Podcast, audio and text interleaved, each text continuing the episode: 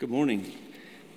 Today's readings, as Paul has said, is from John 6, chapter, chapter 6, verses 1 to 13. Jesus feeds the 5,000. Sometime after this, Jesus crossed to the far shore of the Sea of Galilee. That is the Sea of Tiberias. And a great crowd of people followed him because they saw the signs he had performed by healing those who were ill. Then Jesus went up on a mountainside and sat down with his disciples. The Jewish Passover festival was near. When Jesus looked up and saw a great crowd coming towards him, he said to Philip, Where shall we buy bread for these people to eat? He asked this only as a test, for already he had in mind what he was going to do. Philip answered him, it would take more than half a year's wages to buy enough bread for each one of these to have a bite. Another of his disciples, Andrew, Simon Peter's brother, spoke up. Here's a boy with five small barley loaves and two small fish. But how will they go among so many? Jesus said, Make the people sit down. There was plenty of grass in that place, and they sat down. About 5,000 men were there. Jesus then took the loaves gave thanks and distributed to those who were seated as much as they wanted. He did the same with the fish. When they had all had enough to eat, he said to his disciples, Gather the pieces that are left over, let nothing be wasted. So they gathered them and filled twelve baskets with the pieces of five barley loaves left over by those who had eaten them. This is the word of the Lord. Thanks be to God.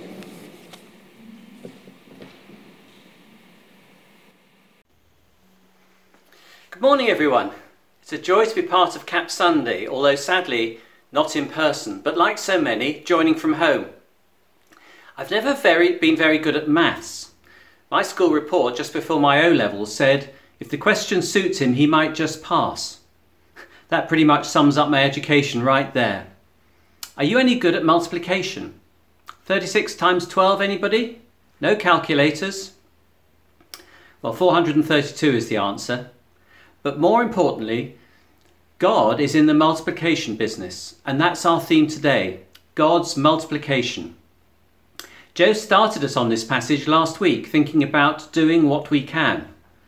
And today we look at how God multiplies what we do.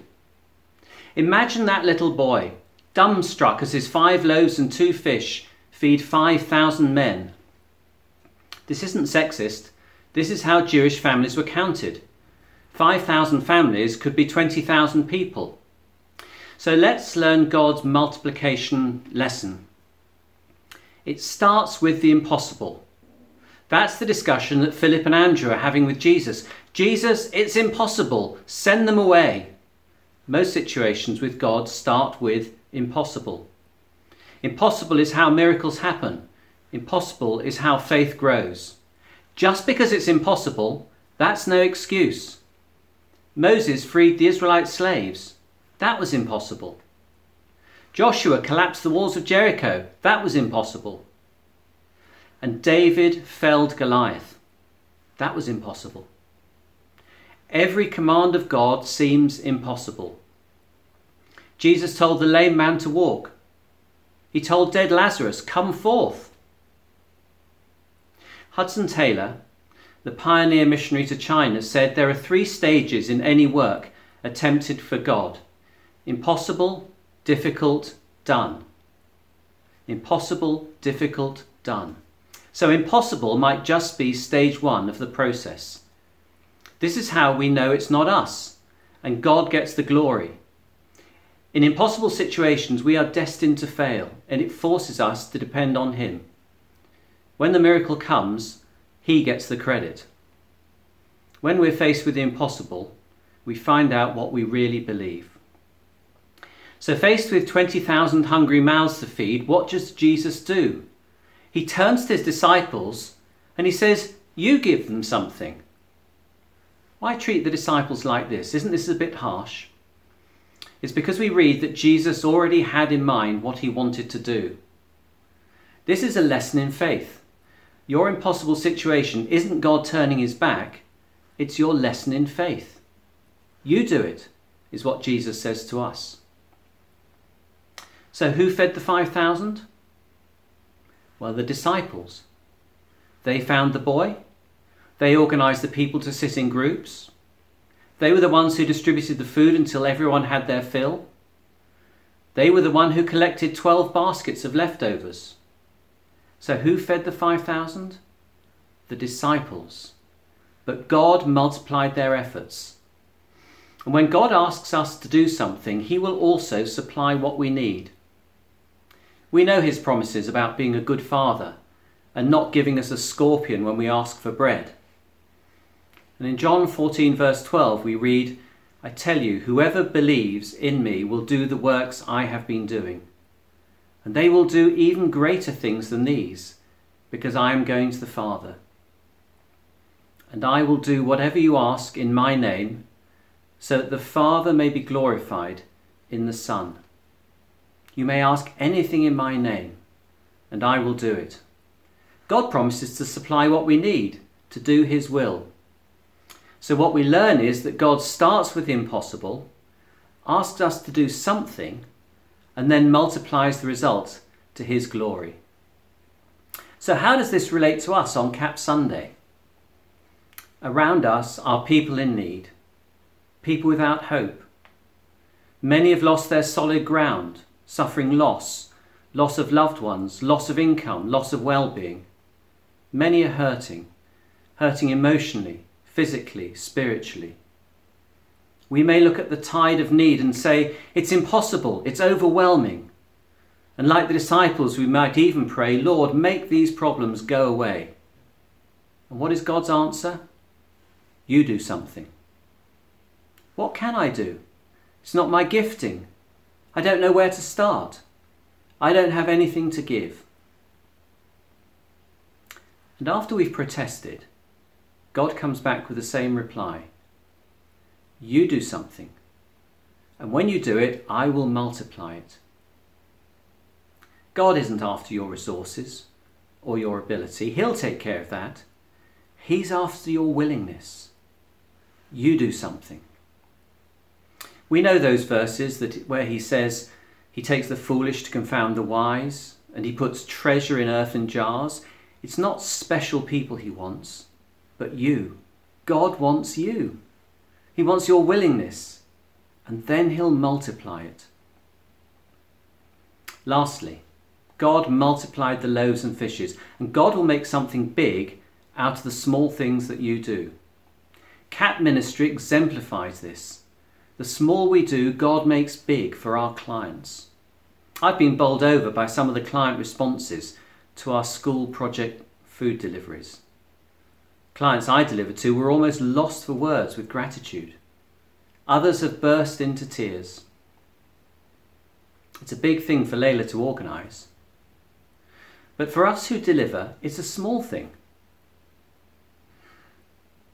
For the recipient, the person who gets these food deliveries, it becomes huge. A phone call is a small thing. One of our Cap befrienders has been making phone calls on behalf of their client. The client is not British and their daughter is not in school due to confusion in the admission system. Those phone calls got her a school place starting this week. A few phone calls by a befriender is a small thing, but the future of a child's education is huge. A small thing for us, a big thing for them. Out of our small, God makes big. Do you remember the story of thousands of starfish washed up on the beach? A little boy was picking up the starfish one by one and putting them back into the sea. And a passerby, looking at the size of the problem, disparagingly said, You're not going to make much of a difference. But as the boy put the starf- uh, one starfish into the sea, he replied, I made a difference to that one. And God calls us to make a difference one by one. A card, a phone call, flowers, coffee, a meal. Small for you, but God multiplies and it's big for the recipient. A Cap food donation left on Paul's doorstep doesn't say to the recipient, they've got spare beans. It says, someone cares, someone loves me. It's God loves, it's God's love that motivated your response. small to you, God multiplies, and it's big to them. Anita has challenged us to give our testimony of what God has been doing on our front lines. And so on Tuesday's Bread for Today, I'm going to tell you of a lockdown experience I've had, where God has taken what have, could have been a well meaning but colossal mistake and turned it into something that could change the lives of hundreds of people right across the country. Multiplication that could only come from Him. So I'll speak about that on Bread for Today on Tuesday. So, what about you?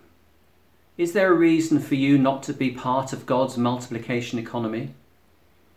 Or are you, like every other disciple, called by God to be willing to do what you can, even in impossible situations? Situations where, when you are willing, God multiplies your efforts. Challenge yourself. Take a step of faith this week, something small, maybe even something impossible, and see God multiply your willingness. This is how you will grow. This is how others will be blessed. And this is how glory will be given to our unfailing God. Lord, come, change our love from a spark to a flame. Amen.